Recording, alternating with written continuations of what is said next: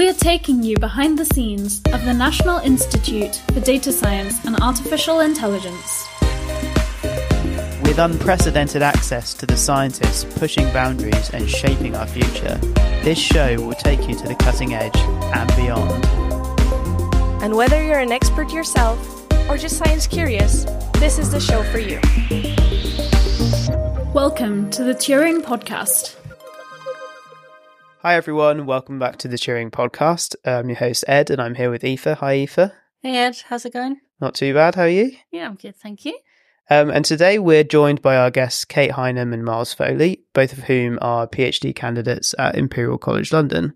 They work at the intersection of machine learning and cybersecurity. And they were part of a team who last year won the CAGE Challenge, CAGE being an acronym for Cyber Autonomy Gym for Experimentation, with their reinforcement learning based solution. Uh, Kate and Myles, welcome to the podcast. Hi. Hi. Um, so before we get started in talking about the Cage Challenge and your research, um, maybe you can just tell us a bit about yourselves, how you came to be doing a PhD and working at the Alan Turing Institute. Uh, Myles, do you want to go first? Uh, started uh, getting into kind of like machine learning in my undergrad. So I did a project on reinforcement learning, uh, trying to do packet routing for networks. Um, and I found it really, really interesting. And it was around the time where uh, reinforcement learning and deep reinforcement learning was really starting to to pick up. Uh, so that would have been like what 2017, um, 2018. 29. What year are we in now? 2023. 2023. So, so good five a couple of years ago, yeah. Um, More than a couple of years ago more now. than a couple of years ago. Yeah, it's terrifying, but anyway. Um, and then I got involved in some like uh, data science and uh, did some work around security. Uh, and I then found that I really, really wanted to work on these kind of things, and I didn't know really where to do that. Uh, so I decided that a PhD was the best option for me. Um, and then, well, actually, the, the reason why I ended up getting involved with the Turing Institute is actually because of Kate, um, who told me about some people who were working here, um, who are now uh, head of the AI for cyber defense team, uh, uh, project leads, um, and they were looking for people to do some work related to it. Um, so yeah, with that, I'll pass off to Kate. Yeah. So I got into machine learning back in 2017. So I was working as a data engineer at a bank in the States, and I really liked data analysis. And I knew I wanted to come do a PhD at some point, And so I um, managed to get onto this Center for Machine Learning team and started learning the basics, and then thought I'd take the time to get a PhD and really learn a lot more as to the fundamentals and how the algorithms actually work. Um, that brought me to the UK and I an Imperial, and then I've just continued that kind of line of thought and now look at data quality for machine learning and training models, and that's what my PhD is in. Um, and I fell in love with the Alan Turing Institute when I found this area and this these people that were so active in cybersecurity and applied cybersecurity as I knew it. Um, and after having a few conversations and coming to several events, I got in as an enrichment student and then kind of poked Myles until he followed me. um, but yeah, no, it's this team I think that really has kept us involved with the institute and the research that's ongoing right now. It's been it's been really fun. It has, yeah. like, yeah, getting to work on these kind of things is not often that we get to kind of collaborate with people who are really interested in this kind of work. Can you, can you tell us a bit about the, the team? Well, Mindrake um, is Mi- Mine, Mind, Mind Drake. Mind Drake. Like Mine's man- Drake. Mandrake, like the plant. Okay, but okay. Mind instead. Um, fun little team name we came up with. in a room one actually, this is a bit of um, pop culture reference, but reminds me of Harry Potter. Do you remember that? That was where Yeah, it yeah, came yeah. from. No, it's because some we sat in a room and we said, oh no, yeah, you're right. someone sorry. started screaming. I thought it would be us as we're coding. No, uh, I, we said we needed a team name, and so I said, okay, let's all sit around and pick four random words that come to mind. And so someone said brain, someone said neural network, someone said dragon, and then eventually we kind of I mashed them all together, and we we just said. I think Mind- someone mind cracked a joke about um, Chris and I were reminiscing earlier. He's Chris and Vass are the other two members um, in the leads of AICD uh, here, and they because Chris made the joke about um Drake, one of them rapper. was was it Drake the Rapper? I thought Yeah. it was the plant. And then in- the plant. And then it was the, yeah, based off of the plant. And then it's like, ah, it's like the frustration that you get sometimes when, When things don't necessarily yeah, work out how you Harry want them to. was, yeah. Um, I mean that with yeah, Mind Drake. Yeah, which is a really cute logo Mandrake, of right, like yeah. a brain with like little leaves coming out of its head, which we've now got professionally designed and sweaters inbound. yeah, and stickers too. Yeah. Amazing. We'll The pass them fir- out. Yeah. Um, so, so for the Mindrake team, is that the same team that was tackling the Cage Challenge? And um, we uh, we we spoke to you a bit last year about this, but um, you mentioned before we started recording that you've now participated in several times, and you've definitely won at least once, I think. Yeah, so the the initial team was the four of us. So it was Kate, uh, Chris, Vass, and myself. Um, and then we won the the first challenge, which was the Network Defense Challenge. Um, and then there was a second version of it, and we placed in the top third, five. third, fourth, and fifth. Yeah, Because we had Hmm. three submissions, and that was with competition is hotting up then. yeah, yeah. There was a lot more competition, which was really fun to see that much investment, right? Yeah. Grow in the community. Um, and it was with a master's student and a guest researcher Yep. that joined the team. So it wasn't just us. And I actually had a I had a lot of work coming up in my PhD, so I had to step away for a bit. Um, and then there was I watched from afar. the waiting. you, the you were with us in spirit. yes, Um, always. your your software development practice. Um, I was called in was to, to yell at yeah. Yeah, to yell, at, yell at me for when I do the wrong commit. So, what are the, um, if you don't mind me asking, what are the setups like for the the Cage Challenge? Then is it like you sit down for a week, hackathon style, or how do they work? Ah, that's a great question. Um, let's see if I can remember. It was something like two and a half, three months prior to the deadline of the competition. It'd been out for I think a couple months already. I think, but yeah, by the time that we got right. involved, it had been released for like a month or two. Yeah, Um, and and who's who's doing the releasing? Who's this set up by? it was a team in Australia. Yes. but it was sponsored Uh-huh. by the Five Eyes, which is Ah, yes, uh, right, right. Australian. New Zealand, New Zealand, Canada, Canada, the US, yes. and the UK. Yes, thank And you. they put out this challenge just sort of for anyone to have a go at. Um, Yeah. yeah, Nice. sadly no prize money, but right. Okay. it was one of the few gyms that we'd seen right that did true keeping autonomous the alliance cyber safe defense. is surely you know you know reward enough. I suppose. Yeah. I mean, you gotta walk around saying we got first and get to be on a podcast, so you know. Yeah. It, it could definitely be worse. Twice. yeah. Um, yeah, so it, it was released beforehand, and then you submit your um, like implementation, and then they test it and verify that you got the results that you say that you got, and we did. Um, yeah, and so the, Yeah. the gym setup was also quite unique, right? We hadn't quite Mm. seen anyone So- really gamify network security. Yeah. Um, yeah, because in like reinforcement learning, you t- tend to have these kind of like environments or gyms, as they're generally called, where you try to train and have uh, an agent interact with uh, the environment. And then, as Kate says, it was one of the few that we saw, which was kind of a, a promising uh, implementation and very realistic. So you could do it in kind of like simulation, and you could just run it on your laptop, or if you wanted to, um, you could then use this same setup and host it on servers on like an AWS uh, cluster, so you could do it in real time. And the setting itself was very realistic, Yeah. right? So it was um uh Three subnets. three subnets and 13 hosts. So what that means is like servers and laptops interconnected to kind of mimic what a company or any kind of organization might have. And then what we were tasked with was designing a blue agent to defend. And then they had some kind of red agent that would start attacking the system. And so slowly you had to figure out using set actions, um, how do you develop a way of defending without knowing who is attacking? Yeah. So just to back up and Yeah. add some lay people speak to this. So Sure. what Thank was you. I was like, what other Power Rangers are coming in? Oh yeah, we had blue like, agent and red agent. Yeah, yeah, yeah.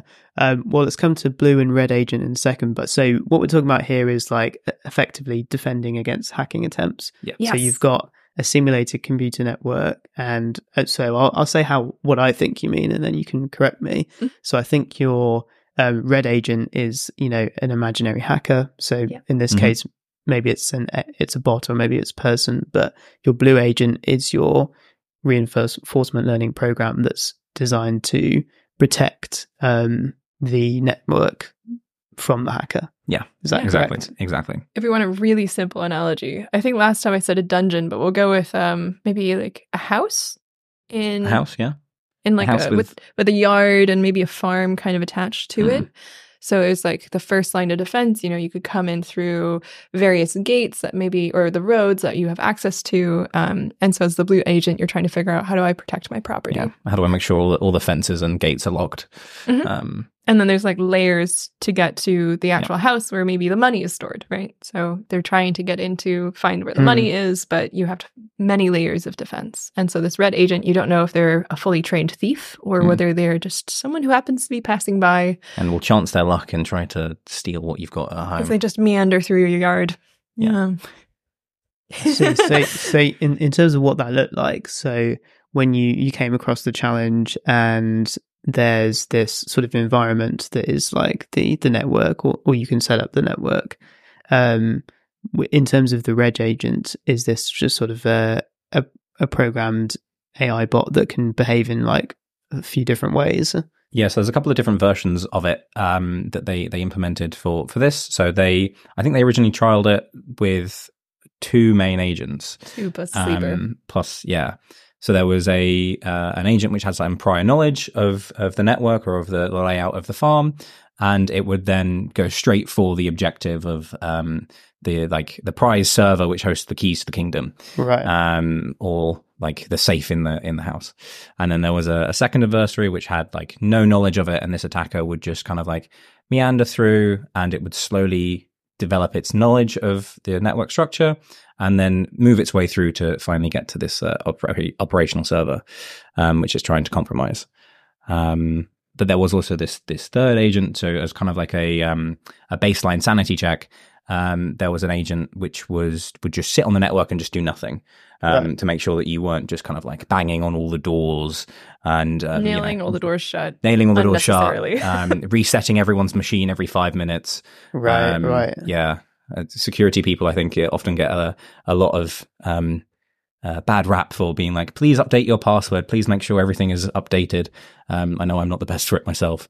Um, But yeah, it, it makes sense what you're saying because obviously the best way to prevent a hacking attempt would be to just turn off all the computers. yeah, Then no one can hack into it. Right? exactly. Yeah. 100% safe. There might be some other there might be some other downsides to that. Yeah. Usability might go down a little bit, um, which might be a problem.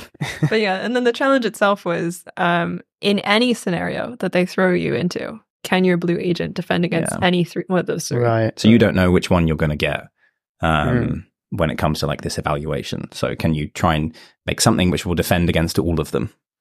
Uh, was then the the main challenge. Um, there. So, um, whenever you say scenario, do you mean just in terms of like your network layout, or is there more complexities to it than that? Think of it as like a stage in a video game, Mhm. and it's like you always get checkpointed at the very beginning. So the intruder is entered, and then you just play it out, but you don't know who has come in, and then you see how well you do. And so then you want to test it again, maybe against some other random person. Um, you'll just restart the episode at that checkpoint. Is what we mean. Okay, thank you. Yeah, no problem. So uh, when it came to um, evaluating the performance, was uh, and, and you know testing you against other teams uh, the first time when you won, uh, and and in subsequent times, like how how did that happen? And um, yeah, was it was there a sort of like hackathon day, or was this or you were just all submitting your solutions online somehow? I guess we didn't fully answer your question um, so yeah, it was just a. It turned into kind of like a hackathon towards the end. Um, I think for the last day or two. More so Um, in the second and third. I think the first one we were actually pretty well paced. Oh yeah, definitely. I mean, I think we were we were verifying things. No, we were, right? but um, we had already submitted. But it wasn't like Yeah. an organized thing where No. you met other teams and so on. like- No, no, we actually we, I, We I don't never think we had met, any conversations um, with any, of, the, other teams. Yeah, Mm. Um, I think a few people have come up to us and been like, "Oh, I competed as well," and we just didn't know Yeah. at the Mm. time. Um, but it's always been more of what is the problem and can we design a solution, but also what is the state of the art research in this Yeah. area? yeah, exactly. So, like, I know for the second one, especially, right? You guys were looking at state-based representations. Yeah, we were trying to look at. Um, so you've got the the way in which the network is represented is in uh, a couple of different ways. So they give you this very very large vector of um, like processes running on machines and um, the IP addresses of all of them and where they are and their host names. And it's like this very large, very complex vector. And we were like, we don't really know what to do with this, but surely there's some useful information in there somewhere. Um, so we tried figuring out some ways to better represent that so that the agent would have a more concise understanding of it. Um, I think as it turned out that it wasn't particularly helpful. Um, if I remember correctly. So you were trying to give it sort of like a helping hand to play the game. Yeah, Exactly. like giving it sunglasses to help keep the sun out, kind of thing. So it wouldn't be so noisy and hard to see Exactly. Right. what it really needed to look at. Right. Um, yeah, I mean, I, I don't know much about reinforcement learning, but I wonder if um, is it better to, to to have it to have more information rather than less? So, Ah, that is the eternal question. Yeah. Um, um, I mean, to some extent, yes. You want to have more information, but you want it to be useful information. Hence data um, quality. Hen- yeah, yeah. Hence and data my quality. PhD. right, right. Well, Well, te- plug. te- I mean, nice. tell us a bit about that. Like, what do you mean by data quality, and how does it apply to this context? Yeah, so I mean it's it's mostly about um what is good signal. And quantifying that is really really hard. But there are several points of bias that we can point out in our data sets and by identifying them then what can we do? So for instance, right, if I find that two things are correlated, if I am starting to predict that if one increases then the other one is also going to increase. That should be a good trend, right? But what if I've only got a data set where that's the case. But in real life, if I'd taken Right. infinite samples from the environment, I might have found that that's not necessarily the case. Yeah. And that's just one form of bias.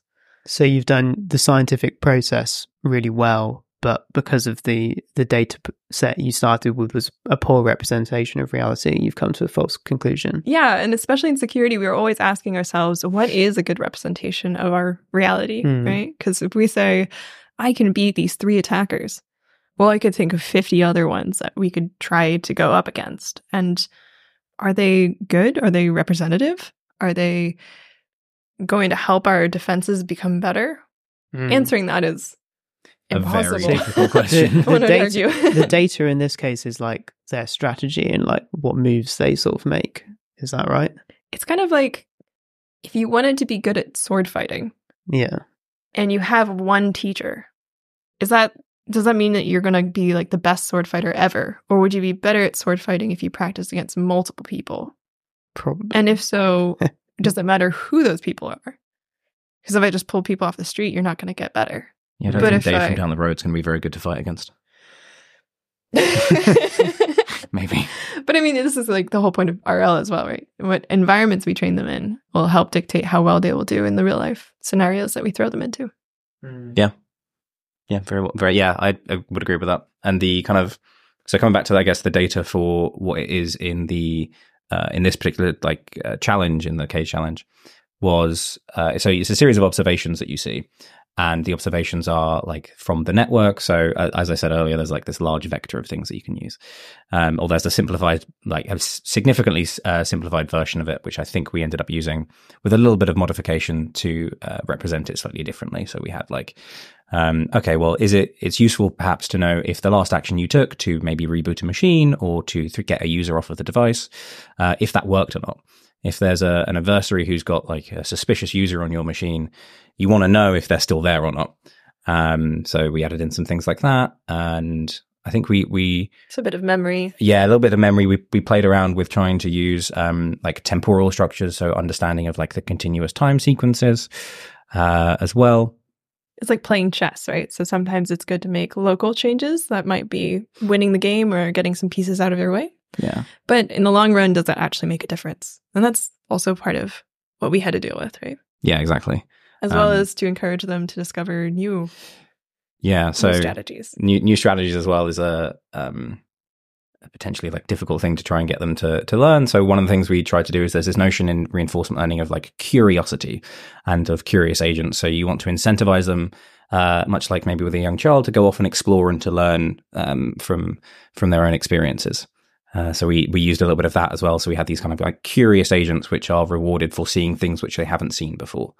Um, so that they will adapt better to different scenarios and uh, different challenges later on down the line. I feel like we've gone down so many tangents. Yeah. It's really Yeah. contain ourselves. We're so excited to talk about it. No, sure. Um, I, I guess um, I'm just trying to remember how this has been described to me before, but there's like um, this sort of what you were describing there was like a um, a non-greedy strategy. Is that right? So there's one strategy which could be like um, in this whatever game I'm playing as as as a reinforcement learning agent. I know that I've scored points this way, so I'm just going to keep doing that Yeah. or stuff like that. And another way would be like what you're saying, which is be curious, be you know, do things which might seem to have a lower score, but you're exploring more of the possible space in the game you're playing. Exactly right. Yeah. So you're trying to, yeah, trying to get that kind of like baked in so that when, when you take this kind of like greedy best action, that is also synonymous with or related to this exploration to find new things. and there's an algorithm for it. There's a whole yeah. It's a, there's, there's, Are they multiple? Or There are several algorithms for it. Yeah. Yeah, I think it, it, you know explaining the inner workings of algorithms is beyond the scope of the Turing podcast. I, but- I think that's yeah, but, uh, reasonable. But it's interesting But it's- that we're trying to quantify curiosity and quantify the way in which we give rewards and and encourage learning in a certain manner. Hmm. And that's, I think, the part of RL that I find truly fascinating. I, I was going to ask a sort of broader question then. Um, so we're sort of we might be familiar from like the news of, um, you know, DeepMind and others using reinforcement learning for playing games like chess and Go Mm. and beating human players of that. But those are obviously very like, uh, you know, they're although they're very complex games potentially, they are games with certain rules that don't vary. Um, when you're like modeling something like a, a computer network, which could, you know, in the real world be highly varied, you know, infinitely varied, I guess. Um, how do you like based on your own work so far and what you've seen? Like, how well do you do you see uh, reinforcement learning or, or other types of AI being useful for these kinds of like real world tasks, like defending a computer network? That's that's a difficult question. Um, how well do I see it working for stuff like that? I think, um, I think it depends on a couple of things. I think the the main one, um, which I was talking to some people about recently, is actually data quality and trying to get these so large these large quantities of data that we can actually like try and uh, train these models on. Whether that looks like a reinforcement learning agent or a large language model, something similar to like the Chat GPT of network defense, um, is something that we um, probably would, would like to see maybe at some point down the line. Um, what, what do you mean by that? How? uh, so, ooh, so what do I mean by that? Were that? you typing into the chatbot? Please defend against hackers. yeah, can you stop them breaking in? That would be great. Yeah. Um, I would love no, to but see people that. have taken ChatGPT and like given it code samples and said, "Is this vulnerable?" yeah, Right. there's a couple of different versions of it which are for penetration testing.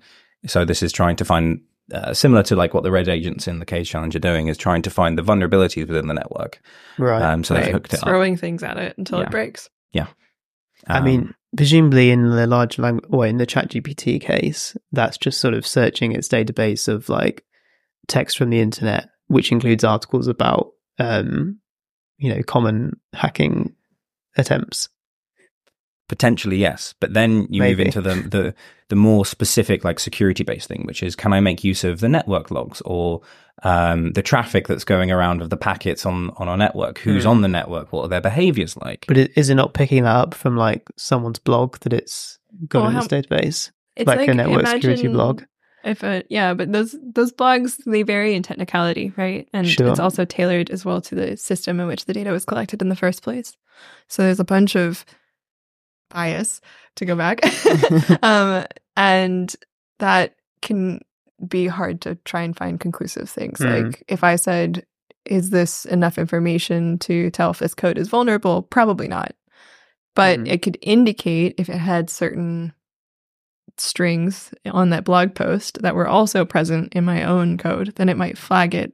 Right. But right. if I'm maybe I gave it a snippet that's just a list of these codes or these strings that could be in that blog post, and then it Hmm. says, "Oh, well, it's vulnerable because these strings are the same."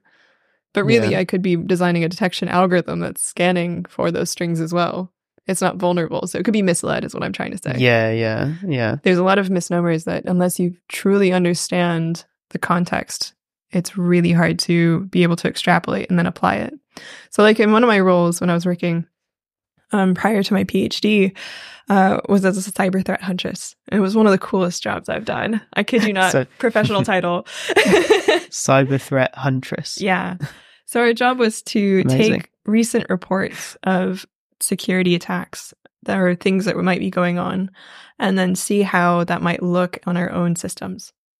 So if we heard a report that some state actors are targeting financial companies in the US to I don't know, exploit some kind of service. Then we Mhm. would go through logs and figure out and hypothesize what would this look like for us? You try to do and it. you try and yeah. manually search for. So we call ourselves the proactive defense. Hmm. Very cool role. Definitely an inspiration to do more data science. That's um thinking of blue team, red team, or Mm. blue agent, red agent. There's also black hat and white hat, right? So, yeah, we talked about this last Yeah. time yeah, as well. This is this is so. You, in this case, you're the the white hat hack. Is, is So in- technically, we were purple in that case. oh, because it's yeah, yeah, yeah. You know, primary colors. um, so blue team right, is defense. Red team is offense, so attacking. Um, typically, red teams, as we talk about them, are employed in the company, so they're doing it with like benevolent intentions. right? Yeah, they're yeah. just trying to help harden defenses. So Hmm. um, one might call them like white hats of sorts. Um, black hats are attacker hackers that are typically out to get an exploit. Right? Yeah, so they're yeah. not necessarily good. they're the real They're- people out they're in the world. the Yeah. bad guys. yeah, yeah. Yeah. Okay, but whereas there's also blue team, red hats team is like within an organization, but you're sort of like the red team would be trying to simulate what the black hat people might be doing. Yeah. So they Yeah. say things like, uh, assume I have credentials of a software developer. What can I hit inside the company that I shouldn't be touching? And they're able, to, they're extremely skilled personnel because they're trained not only to attack, but also to attack without breaking necessarily. So they just want to show evidence enough that they have gotten there without actually ruining, you know, company activity Yeah, day course, to day. Um, which is it's a very fine line to try and draw. So I find them as very impressive. But then as I was saying, so purple team, we call ourselves purple because blue usually you're sitting there waiting for alerts. You're you're just defending, you're responding to what's happening.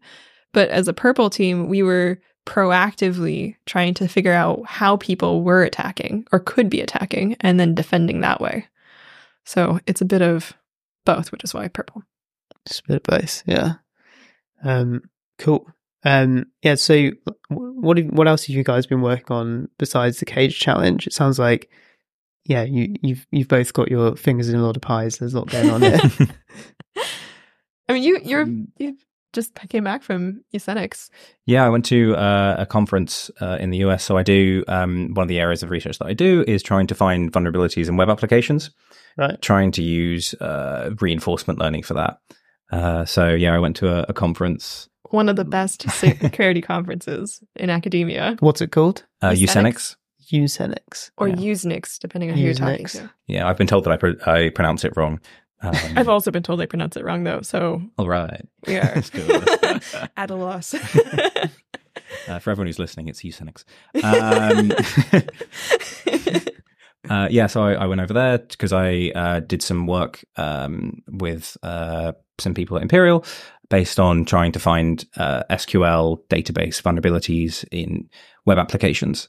Um, we found, uh, I think, uh, we tested like 11 or uh, 14 different uh, web applications. We found vulnerabilities in five of or six of them, including some, like if you're familiar with WordPress, we tested it on a bunch of plugins for that. And we found, I think, uh, 33 vulnerabilities. We got some like uh, uh, uh, confirmed numbers for them. And then, yeah, we wrote the paper up and it got accepted there. Um, so I was, yeah, over there this time last month, I think. What sort of thing counts as a vulnerability? Um, great question. That's a great question. this, this is what I spend some of my time working on, especially when it comes to like Right. access control. Um, but for the context of SQL injection and web vulnerabilities, it's like, can I get it to do something which it's not supposed to? So if I have a web page and it's like, okay, I'm going to search Amazon for uh, a really good board game, um, and I want it to return I don't know. We're really. I, I would name one, but I don't know if I'm allowed to.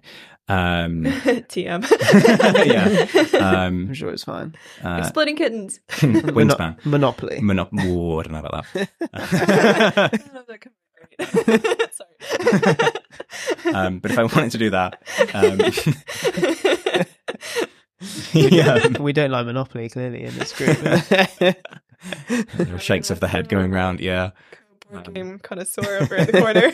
I'm, I'm just trying not to say anything and get back on topic. we can get sidetracked. have a whole separate discussion about board games. So we won't name the board games, but if you were searching Uh, something, if I were doing that, Yeah. um, then the uh, the web form would go and it would query the database and it would get me a list of all the really good board games. It might bring back Monopoly, who knows? yeah, Um, and then what I might then try to do as someone who's slightly nefarious is try to get it to do something which it's not supposed to do. So I might try to get it to return like uh, usernames or passwords, so I can then do something slightly more Right, malicious right. later down the line.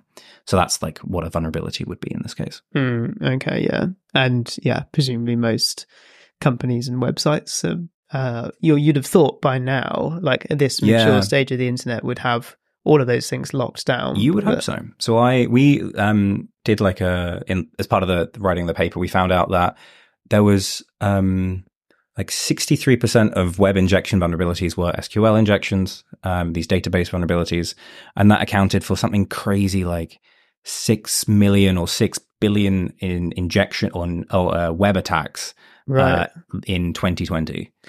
Actually, so I have a, a question a which I think I, I wonder if you know the answer to this. So, of the kind of like vulnerabilities that tend to exist, or like the ones you found, are they like known vulnerabilities? As in, like there are documented ways like that they could do something about it and just haven't, or are they like genuinely you're always coming across new things? Um, so it's a little bit of both. So we um, that there are known ways of protecting against this, and it's usually like, okay, well, don't allow users to input things which they shouldn't be able to input, or uh, use the set way of defending against this, which for SQL injection is something called parameterized queries, and that means that th- everything is perfectly safe. But the implementation of this is only really as good as the person whose uh, security knowledge it's based on. So you could have a whitelist of uh, th- or a blacklist of things. It's like don't allow these things. But if I find uh, another way of inputting that thing, which then runs correctly, I've then bypassed what your defensive measures are, and I've been able to do something malicious. Um, or you've just implemented it completely incorrectly, and it's, you've left it completely vulnerable. So it's kind of a combination of both. Um, so you can imagine it as a kind of like a normal distribution where most uh, things and vulnerabilities might be captured in this like large uh, kind of like set in the initial distribution, and then you've got this long tail where there's all this new stuff which we don't know about yet. Mm. Mm. Well, that that leads me on to an important question, which is, um, you know, when it comes to thinking about how your reinforcement learning agents or or AI in general might be defending against um, these kinds of attacks. Um, what do you think? Are you are you tending to think about the those tail cases or or the not so much I the feel like the tail cases are the fun cases, that's I but we generally go for where the big bubble is. yeah the common stuff. Yeah. So the the the bit of work that or the most of the work that I've done is on trying to find these like more edge case things in a in a faster way.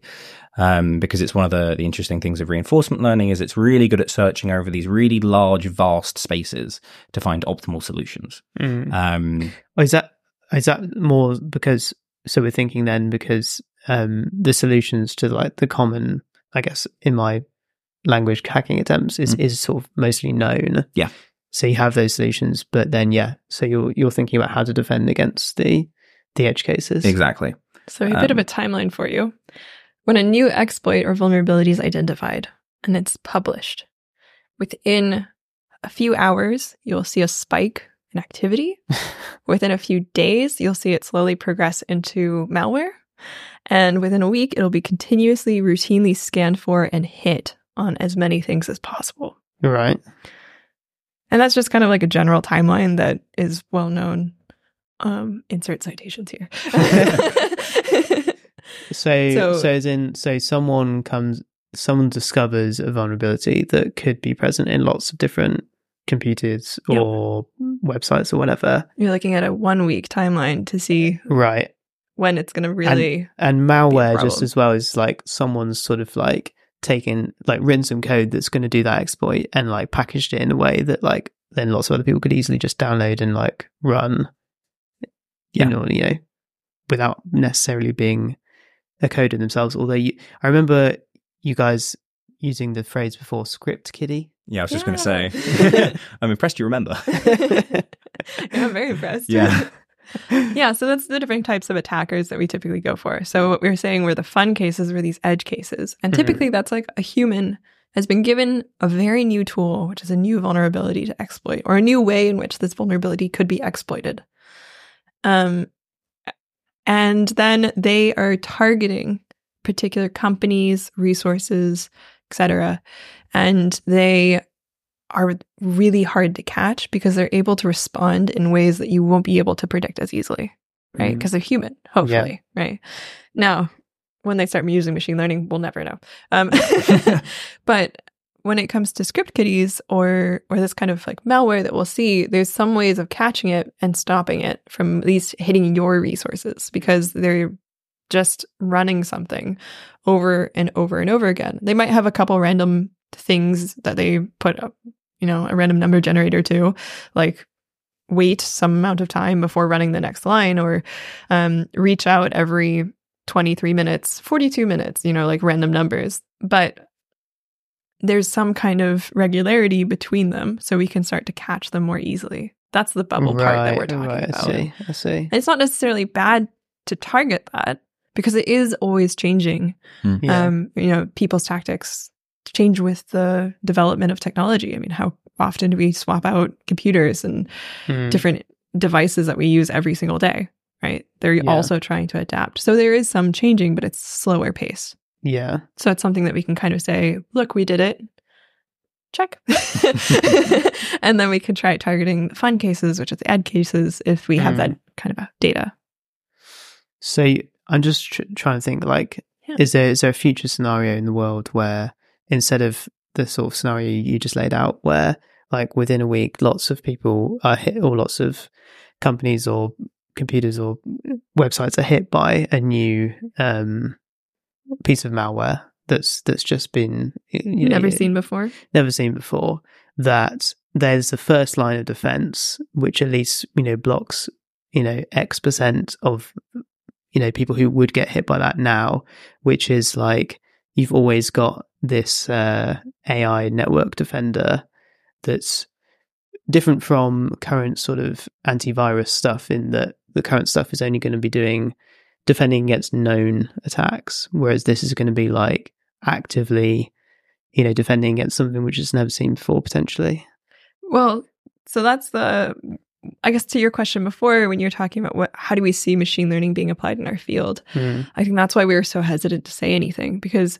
a lot of the ways in which machine learning is trained right now, it's a lot of there's a lot of static parts to it. Mm, mm. So I have a data set that I've taken from this time range, and now I've trained this model, and now I'm going to Yeah. throw it into a production environment. But in our use case, we always have to think about what would happen in the continually changing environment. So there's some dynamic nature to it. Mm. And it's not just the stochastic nature in sense of things could randomly occur and randomly not occur, but it's actually, uh, you know, it showed up in 2010, and now we actually still use some of the same base software or something, but we've now added all sorts of things to it. But somehow we've accidentally reopened a trapdoor that was uh, previously blocked, right? So some things can always go back. Um, so there's a few machine learning fields that I've been keeping my eye on because I do see those as being critical for our field. Reinforcement learning being one of them because of the way it's able to dynamically, as you said, right, generalize across multiple scenarios and explore really nicely. But there's also active learning or online learning or lifelong learning. It goes by several names, but it's essentially the same thing, um, where over time the environment will change. That's the assumption. But the main crux of the problem that they're trying to solve is something called catastrophic forgetting. If I was able to defend against something in the beginning, can I still defend against it after some amount of time? So if I re see the problem, right? That's what you want to be able to figure out. yeah so so you in and in this scenario it's like yeah the, the reality of um, computers are being updated all the time there's new hardware new software Yeah. can the same approaches or can the same agent even continue to defend? Yeah. So not only can I identify it, not only can I remember it over time, but also can I explain why I think I'm good at identifying it. Ah, right. Okay. And that is actually one of the hardest things in cybersecurity. I mean, how many times have we brought up analogies in this conversation already? Yeah. That's, That's, the hardest thing in AI, really, isn't it? Because, Yeah, trying to explain any of like these deep learning black box models. yeah. Um, I would argue difficult. cybersecurity is harder. So in some cases, like healthcare, we have a human nature, like intuitive understanding of how our body responds and how symptoms relate. So if I have Mhm.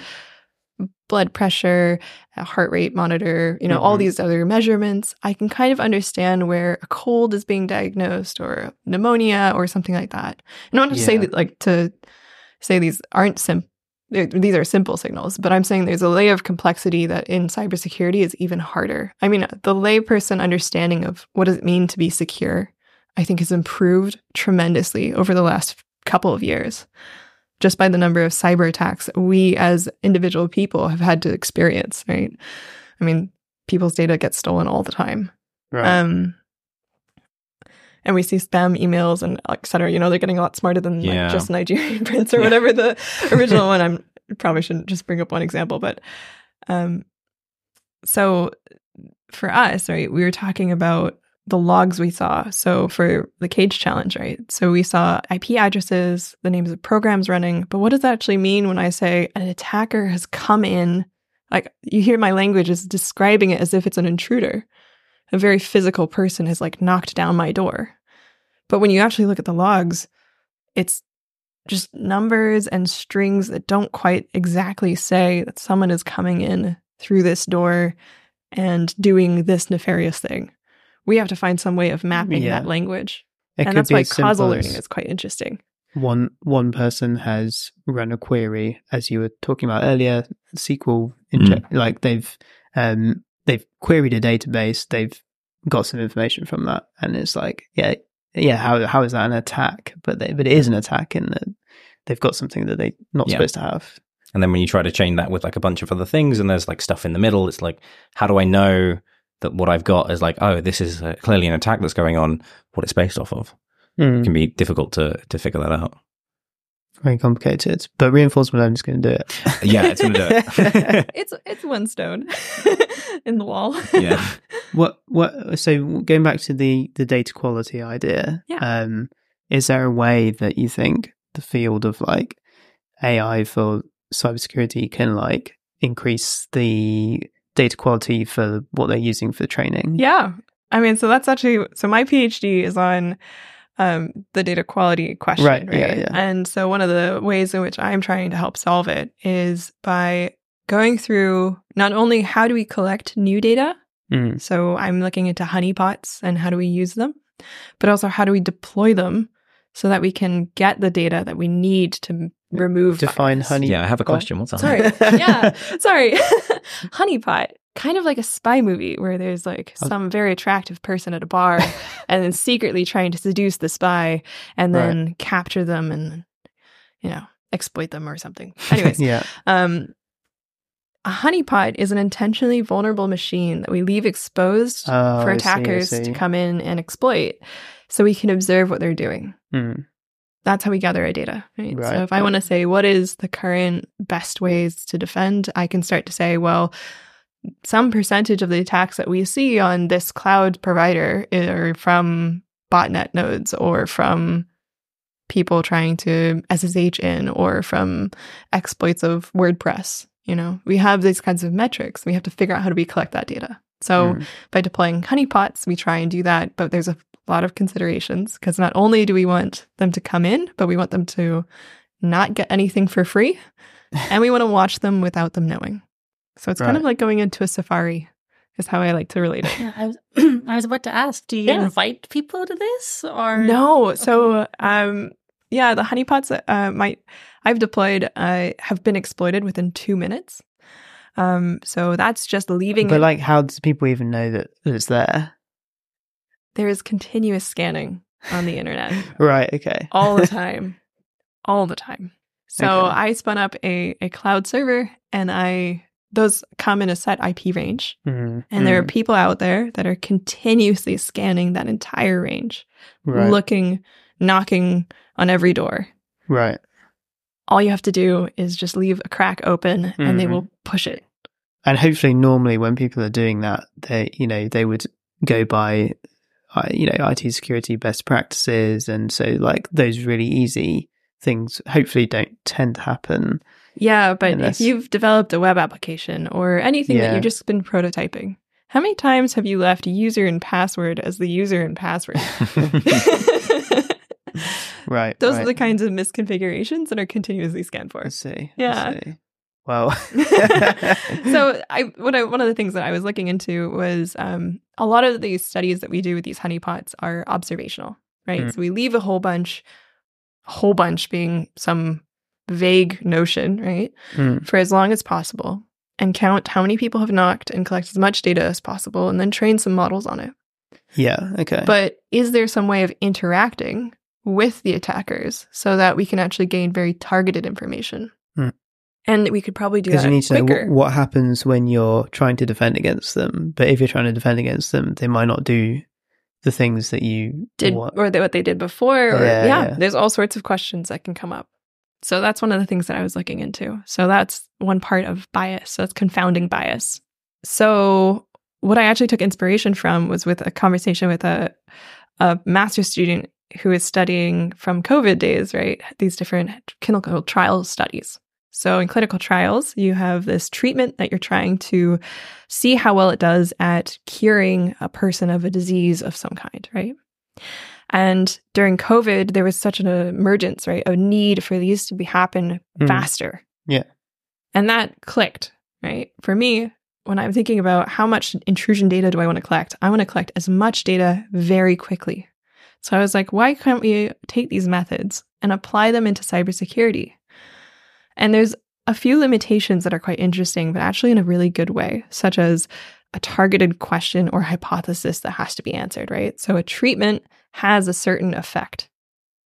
Can we ask the same kind of questions in intrusion data collection? Can you do a controlled trial for cybersecurity? Is what you're Yeah. asking, right? And I ran one. right. How'd it go? It was, I mean, it told me something that were, I mean, it wasn't like obviously new. So it was essentially if I accept anyone who knocks on the door with any password versus only just the word password, is there a obvious difference? And do I see traffic? And there is an obvious difference between the two, right? One is the subset of the other. Um, so that was the part that was a little bit obvious. But what was really interesting is we could answer that very quickly within four hours. About 40% of my honeypots were exploited across the different regions in the US that I was deploying them on this certain cloud provider. Mm. So that was my first clinical trial study. And now I'm looking at running another one that's a little bit more intense, more along the lines of what Myles is working on, where we have a web application with certain vulnerabilities. And if I remove some of those vulnerabilities, how does that impact the number of attacks that I see? And this is just trying to build up this causal knowledge of how these things relate and what causes the attackers to do certain activities, assuming that they're, you know, kind of the same script kiddies running over and over and over right, again right, right. which is a strong assumption, but we have to start somewhere. so, yeah, that's kind of where my work's been taking me. And that's like so. The ultimate outcome of that is really like the data which could then be used. Um, Ah, yes. So the relation to data quality. Um, if I assume or find that my data is biased in a certain way, one way of undoing some parts of bias or limiting the impact of this bias is by collecting data that would unbias the data set. So if I say this field should have zeros and ones, but I'm saying 90% are ones and only 10% are zeros, then I would want to collect more zeros, right? So that way I can have and a better understanding of the other variables in the data set. So I don't just say that one is correlated with the other without actually understanding. And the way you do that is by intervening. So I say, I will only collect data where this is zero. And that's kind of what these clinical trials are doing. So I say, I'm going to intervene. I'm going to treat some of these instances, some of mm-hmm. these honeypots with a certain vulnerability or not Right. treat it. And I'm going to intervene and only collect data in that case. Okay. So you end up with a richer data set of like different, And an understanding, yeah. yeah. An interventional understanding. Yeah.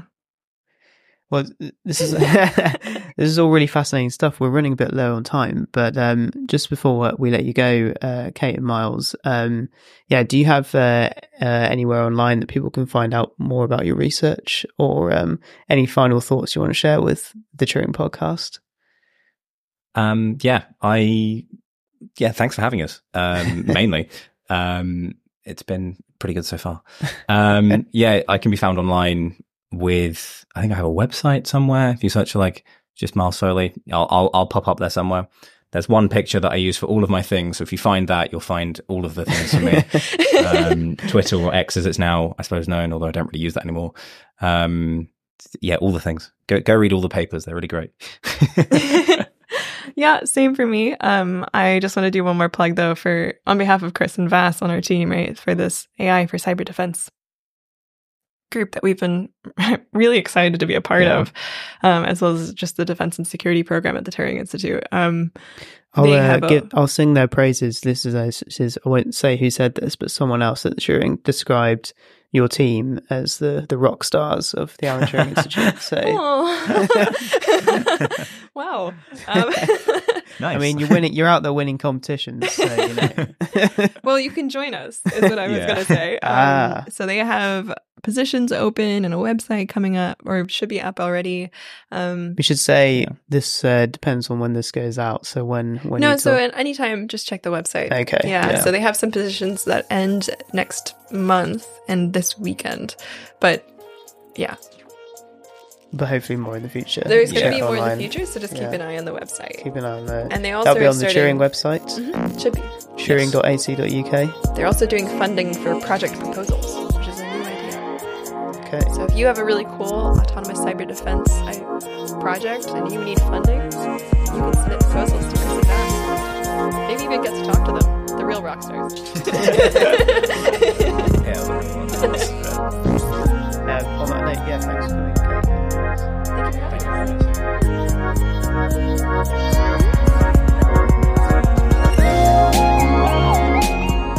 Thanks for listening to this week's episode.